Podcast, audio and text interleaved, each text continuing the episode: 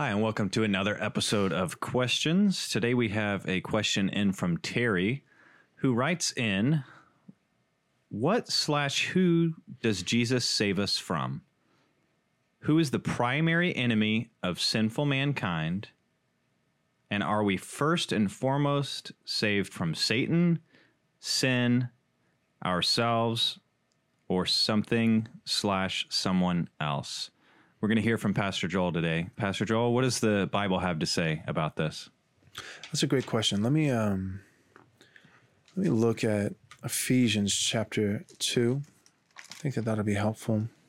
I wasn't actually planning on going to this text, but just hearing the question one more time gave me this thought, and I think that it'll help a little bit with framing the question. So Ephesians chapter 2 is speaking of man's state apart from Christ, apart from God's grace and his redeeming work through faith in Christ.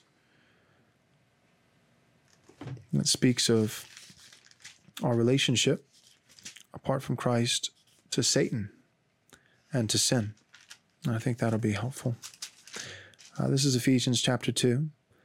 It says, you were dead, starting in verse 1, and you were dead in your trespasses and sins, in which you previously lived according to the ways of this world, according to the ruler of the power of the air, the spirit now working in the disobedient, that is, the devil.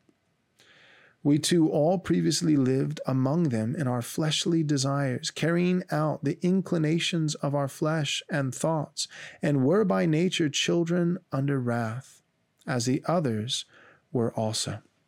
Then it picks up in verse 4 and begins to speak of the mercy of God. The reality is that apart from Christ, the Bible in multiple passages, it paints a picture of man. We could say God's anthropology, God's view of his image-bearing creatures.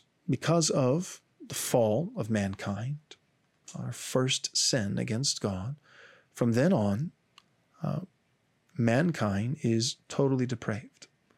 That is, a slave to sin. And not only a slave to sin, but a slave to the devil. I think of the Gospel of John, chapter 8, where Jesus is speaking with the religious rulers of his day. And he indicts them by saying they're claiming to be sons of Abraham and according to the flesh. And then they begin to appeal even higher than the authority of the patriarch Abraham and begin to speak of their sonship to God. And Jesus says, you're not sons of God, not in any real sense, not in any spiritual sense. You may be children of Abraham according to the flesh, but you're not children of Abraham according to the promise, and you're not children of God even, because if you were, the thing about children is they bear a striking resemblance to their father. And he says, but you don't bear a resemblance to Abraham. He saw my day ahead of time, looking down, looking forward to Christ, and he rejoiced. That is, in the Spirit, through faith, Abraham rejoiced at the promised seed through which God was going to bless and save all the nations. You're not responding. You're not acting in accordance with Abraham, who you continue to claim as your father.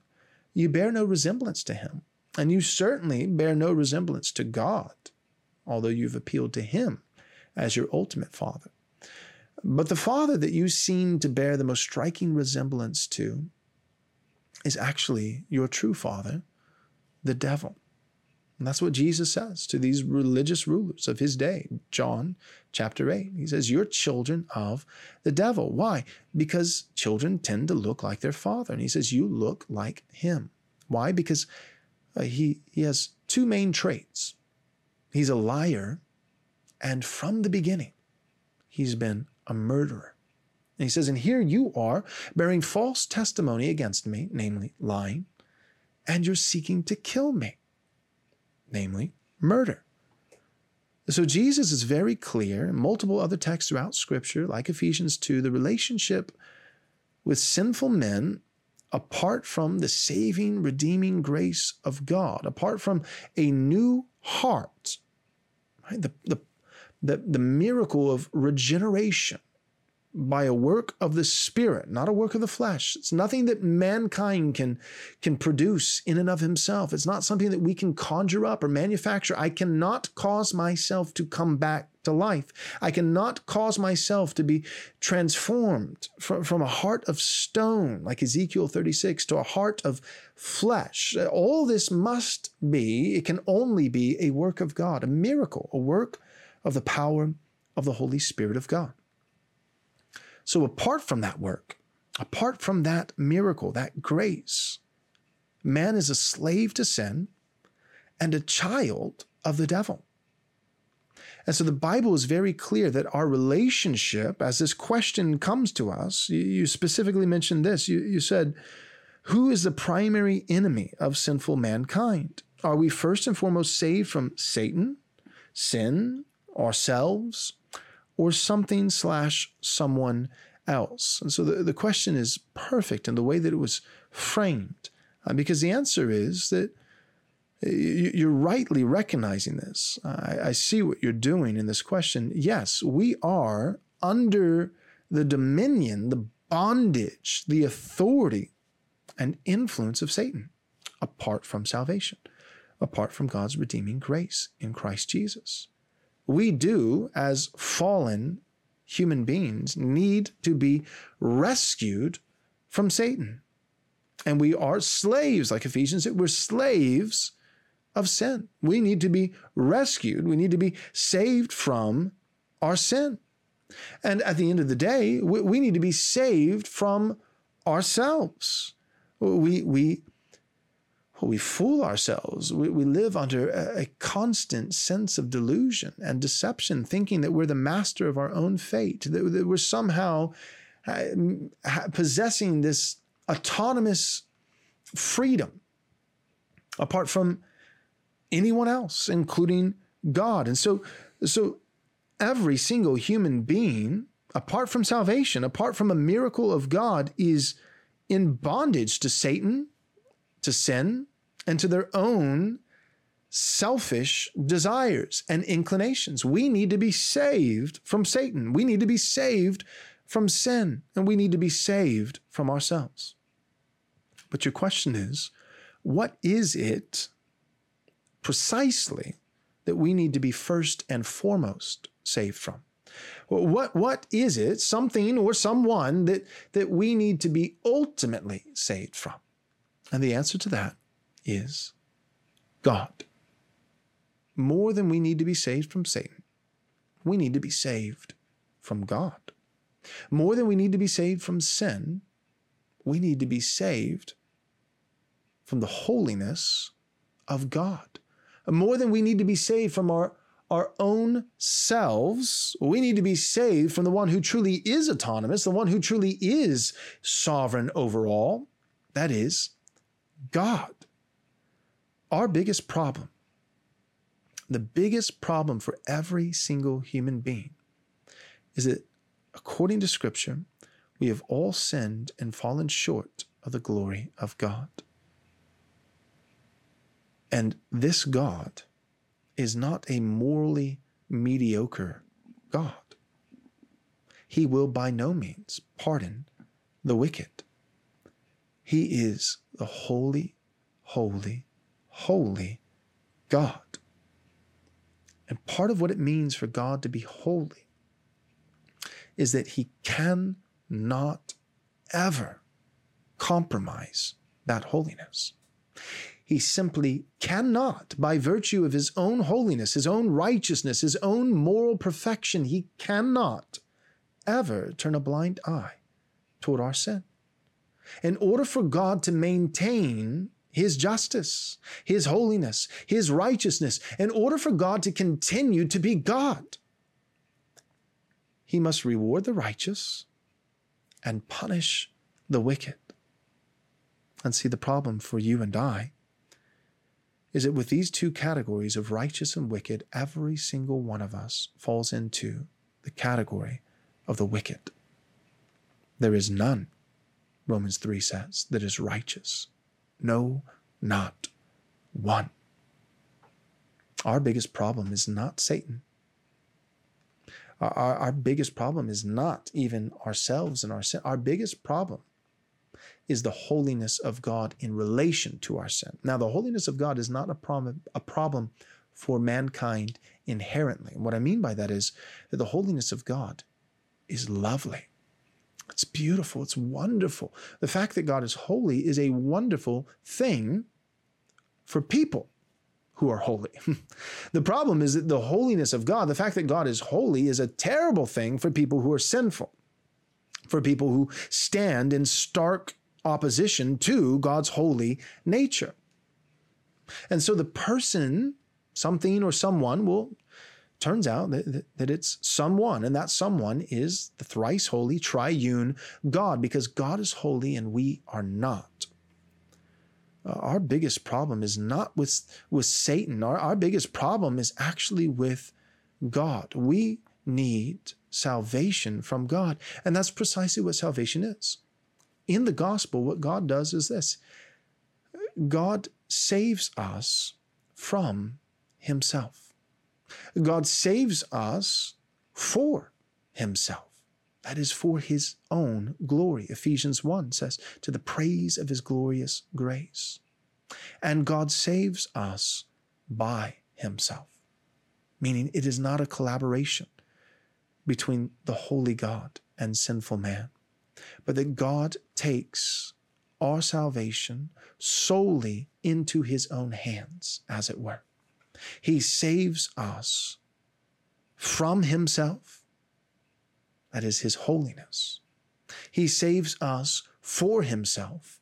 That is his glory. And he saves us by himself. That is by his power, the only power for salvation, which is the gospel of Jesus Christ. So, the biggest thing that you and I need to be saved from, we should really say the biggest person that you and I need to be saved from, is a holy God. I'll finish by reading this verse. It's 1 John chapter 2, verse 2. He himself, that is Christ, is the atoning sacrifice for our sins. That is a propitiation for our sins. And not only for ours, but also for those of the whole world. The language here is not speaking in a universal capacity.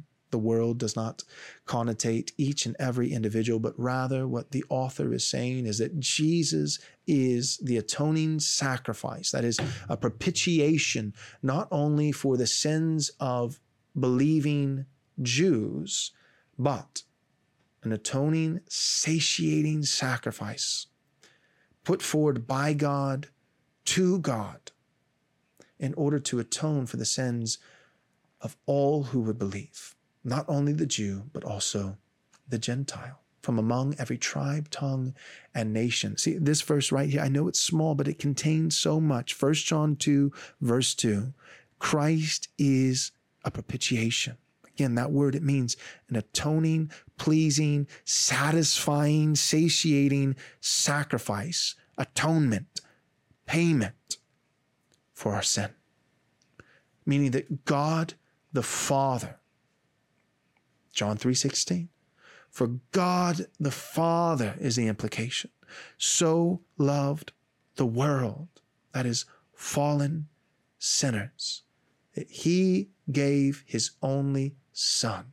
That means God the Father put forward Christ as an atoning, satiating sacrifice for our sin, so that he could extend his mercy upon us while perfectly upholding his holiness at the very same time. The person of Jesus and his finished work at Calvary is where both the holiness of God and the mercy of God kiss. It is God's mercy towards sinful men carried out in such a way that God's holiness is never compromised, even an ounce. God put forward Jesus. Jesus was given by God to God. God is paying the price for our sin. The price is blood, righteous blood, a sacrifice without blemish, without spot or wrinkle, a sacrifice, a payment that is enough to satisfy the justice of a holy God. And God himself takes this responsibility into his own hands. God puts Jesus forward. Jesus is put forward from God to God. God gives Jesus to himself as the only truly pleasing and satisfying sacrifice so that he might pardon sinners like you and I. So salvation, it's for God. We were saved for God, his glory. And we are saved by God, his power, his doing, his sovereign will. And to answer your question, we are also saved not only for God's glory, by God's power, but from God's holy wrath by the atoning work of Jesus Christ, his Son. Thank you, Pastor Joel, and thank you, Terry, for that question. We hope that served you well. And for anybody who is listening, we hope that you heard the gospel in that message and heard the forgiveness and atonement through Christ Jesus, our Lord, for your sins. And so we would love to hear from you on YouTube or on Facebook or on Twitter or anything like that. And so feel free and write us. We'd love to answer your questions in the future. And thanks for tuning in to Questions. As a special thank you for your gift of any amount, we'll be happy to send you a free digital book from our store. To access this offer, visit rightresponseministries.com/offer. We highly recommend Pastor Joel's book, Am I Truly Saved? If you or someone you know has wrestled with doubts about the love of God, this would be a great resource. As a reminder, to get this offer, go to rightresponseministries.com/offer. And thank you for your generous support.